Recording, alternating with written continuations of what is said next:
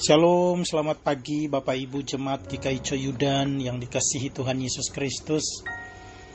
Kembali kita jumpa di dalam renungan harian GKI Coyudan hari Rabu tanggal 4 November tahun 2020. Firman Tuhan pada pagi hari ini saya ambil dari Alkitab Perjanjian Baru, yaitu Injil Matius, Matius pasal 5 ayat 38 sampai dengan ayat 48. Sebelum kita membaca firman Tuhan ini, mari kita berdoa memohon bimbingan Roh Kudus. Mari kita berdoa. Allah Maha Pengasih, kami sungguh bersyukur atas anugerahmu di dalam hidup kami. Kami mau tetap tinggal di dalam kasihmu. Karena itu ajarilah kami untuk selalu menghidupkan firman-Mu di dalam kehidupan kami, dari pagi hingga malam nanti. Berfirmanlah ya Allah, karena dengan sukacita kami rindu mendengar firman-Mu. Di dalam nama Tuhan Yesus kami berdoa. Amin. Matius pasal 5 ayat 38 sampai dengan ayat 48 firman Tuhan berbunyi, Kamu telah mendengar firman, mata ganti mata dan gigi ganti gigi.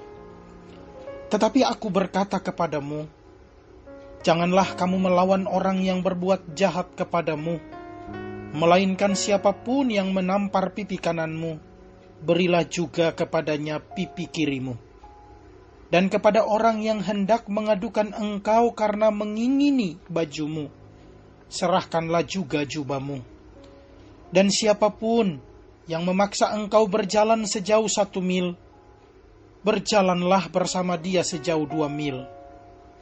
Berilah kepada orang yang meminta kepadamu, dan janganlah menolak orang yang mau meminjam daripadamu. Kamu telah mendengar firman, Kasihilah sesamamu manusia, dan bencilah musuhmu.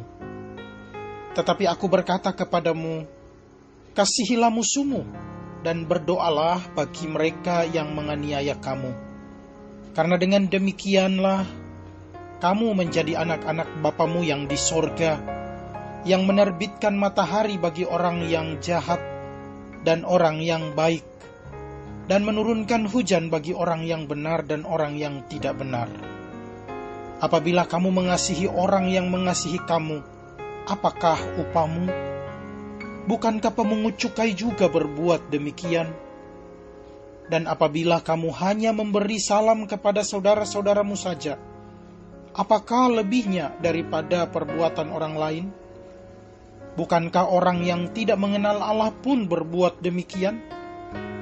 Karena itu, haruslah kamu sempurna, sama seperti Bapamu yang di sorga adalah sempurna. Demikianlah firman Tuhan. Haleluya. Bapak Ibu jemaat yang dikasih Tuhan Yesus Kristus, renungan harian GKI Coyudan hari ini dengan tema kita harus berespon beda. Akhir-akhir ini boykot produk-produk Perancis telah menjadi seruan di mana-mana termasuk juga di Indonesia. Pasalnya karena Presiden Emmanuel Macron dirasa membela pelecehan yang dilakukan oleh majalah Charlie Hebdo terhadap agama Islam. Walau setelah itu Macron mengklarifikasi pernyataannya. Saudaraku, Sesungguhnya majalah Charlie Hebdo juga telah berulang kali melecehkan kekristenan dengan gambar kartunnya yang menghinakan Tuhan Yesus. Dan saya ingat saat seorang jemaat bertanya tentang hal itu. Saya mengutip jawaban Tuhan Yesus dalam Matius 5 ayat 38 sampai dengan ayat 44 yang berbunyi, Kamu telah mendengar firman, mata ganti mata dan gigi ganti gigi. Tetapi aku berkata kepadamu, janganlah kamu melawan orang yang berbuat jahat kepadamu, melainkan siapa pun yang menampar pipi kananmu, berilah juga kepadanya pipi kirimu. Dan apabila orang yang hendak mengadukan engkau karena mengingini bajumu, serahkanlah juga jubahmu. Dan siapa pun yang memaksa engkau berjalan sejauh satu mil, berjalanlah bersama dia sejauh dua mil Berilah kepada orang yang meminta kepadamu dan janganlah menolak orang yang mau meminjam daripadamu. Kamu telah mendengar firman, kasihilah sesamamu manusia dan bencilah musuhmu. Tetapi aku berkata kepadamu, kasihilah musuhmu dan berdoalah bagi mereka yang menganiaya kamu. Saudaraku yang saya kasihi, teks di atas sesungguhnya bukan mengajak kepada kita untuk pasif dan menyerah dalam penghinaan, tekanan, dan ketidakadilan. Apa yang diajarkan oleh Tuhan Yesus justru menjadi ekspresi kasih yang proaktif dan kreatif dalam memotong lingkaran kekerasan dan konflik. David Agus Burger, seorang yang saleh mengatakan menjadi pengikut Kristus adalah mempraktekkan cinta kasih secara radikal kepada orang yang berbuat jahat pada kita. Tentu kita peduli pada orang yang menampar pipi kita. Namun kita diajak lebih peduli terhadap orang lain yang menampar ketimbang penghinaan yang dilakukannya kepada kita. Dengan memberikan pipiku yang lain, aku hendak berkata, bagiku yang penting adalah kamu, teman. Aku tidak izin kamu terus berada dalam kepahitan, kemarahan, dan kekerasan. Tentu saja, aku memiliki hak manusiawi untuk balik menyerangmu, namun aku melepaskan hak itu sebab aku merasa ada satu tanggung jawabku untukmu di hadapan Allah. Aku menerima penghinaan yang kamu berikan dengan tanpa perlawanan, bukan karena aku pengecut. Jelas dibutuhkan lebih banyak keberanian dan kekuatan untuk mengontrol amarah dan mengubah menjadi tindakan mengasihi.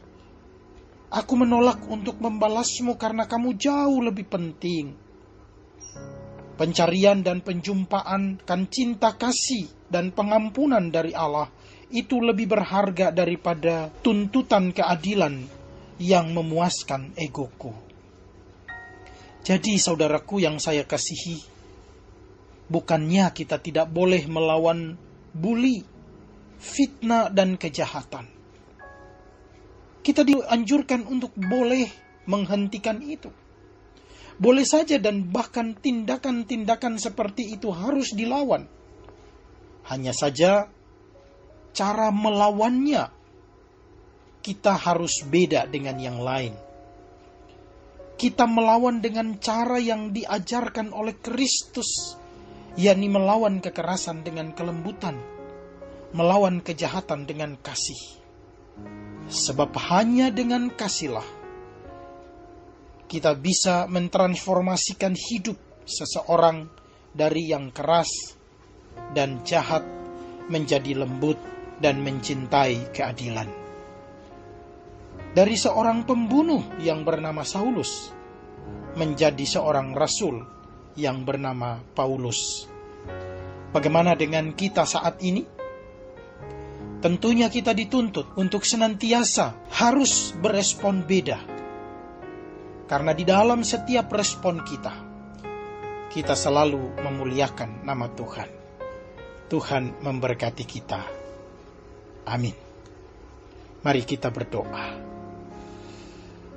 Bapa kami yang ada di sorga, terima kasih atas anugerahmu yang memampukan kami untuk terus menjalani hidup kami sebagai anak-anakmu. Walaupun di sekeliling kami terdapat begitu banyak terpaan hidup yang sering kali menggetarkan hati kami. sering kali melemahkan iman kami. Namun kami bersyukur ya Allah, bahwa roh kudusmu menuntun kami, sehingga di dalam tutur kata dan tindakan kami, kami senantiasa berespon beda sesuai dengan firman-Mu yang Engkau ajarkan untuk membalas kejahatan dengan kebaikan, melawan kekerasan dengan kelembutan. Karena itulah kehendak-Mu. Terima kasih ya Tuhan atas pemeliharaan-Mu. Izinkan kami untuk menyelesaikan semua aktivitas kami hari ini. Dan kami mohon Tuhan berkati hidup kami. Berkati pekerjaan kami, berkati usaha kami. Dan melalui semuanya itu, kami mau memuliakan Engkau. Terima kasih ya Allah. Inilah doa kami. Di dalam nama Tuhan Yesus Kristus Juru Selamat kami, kami berdoa dan mengucap syukur.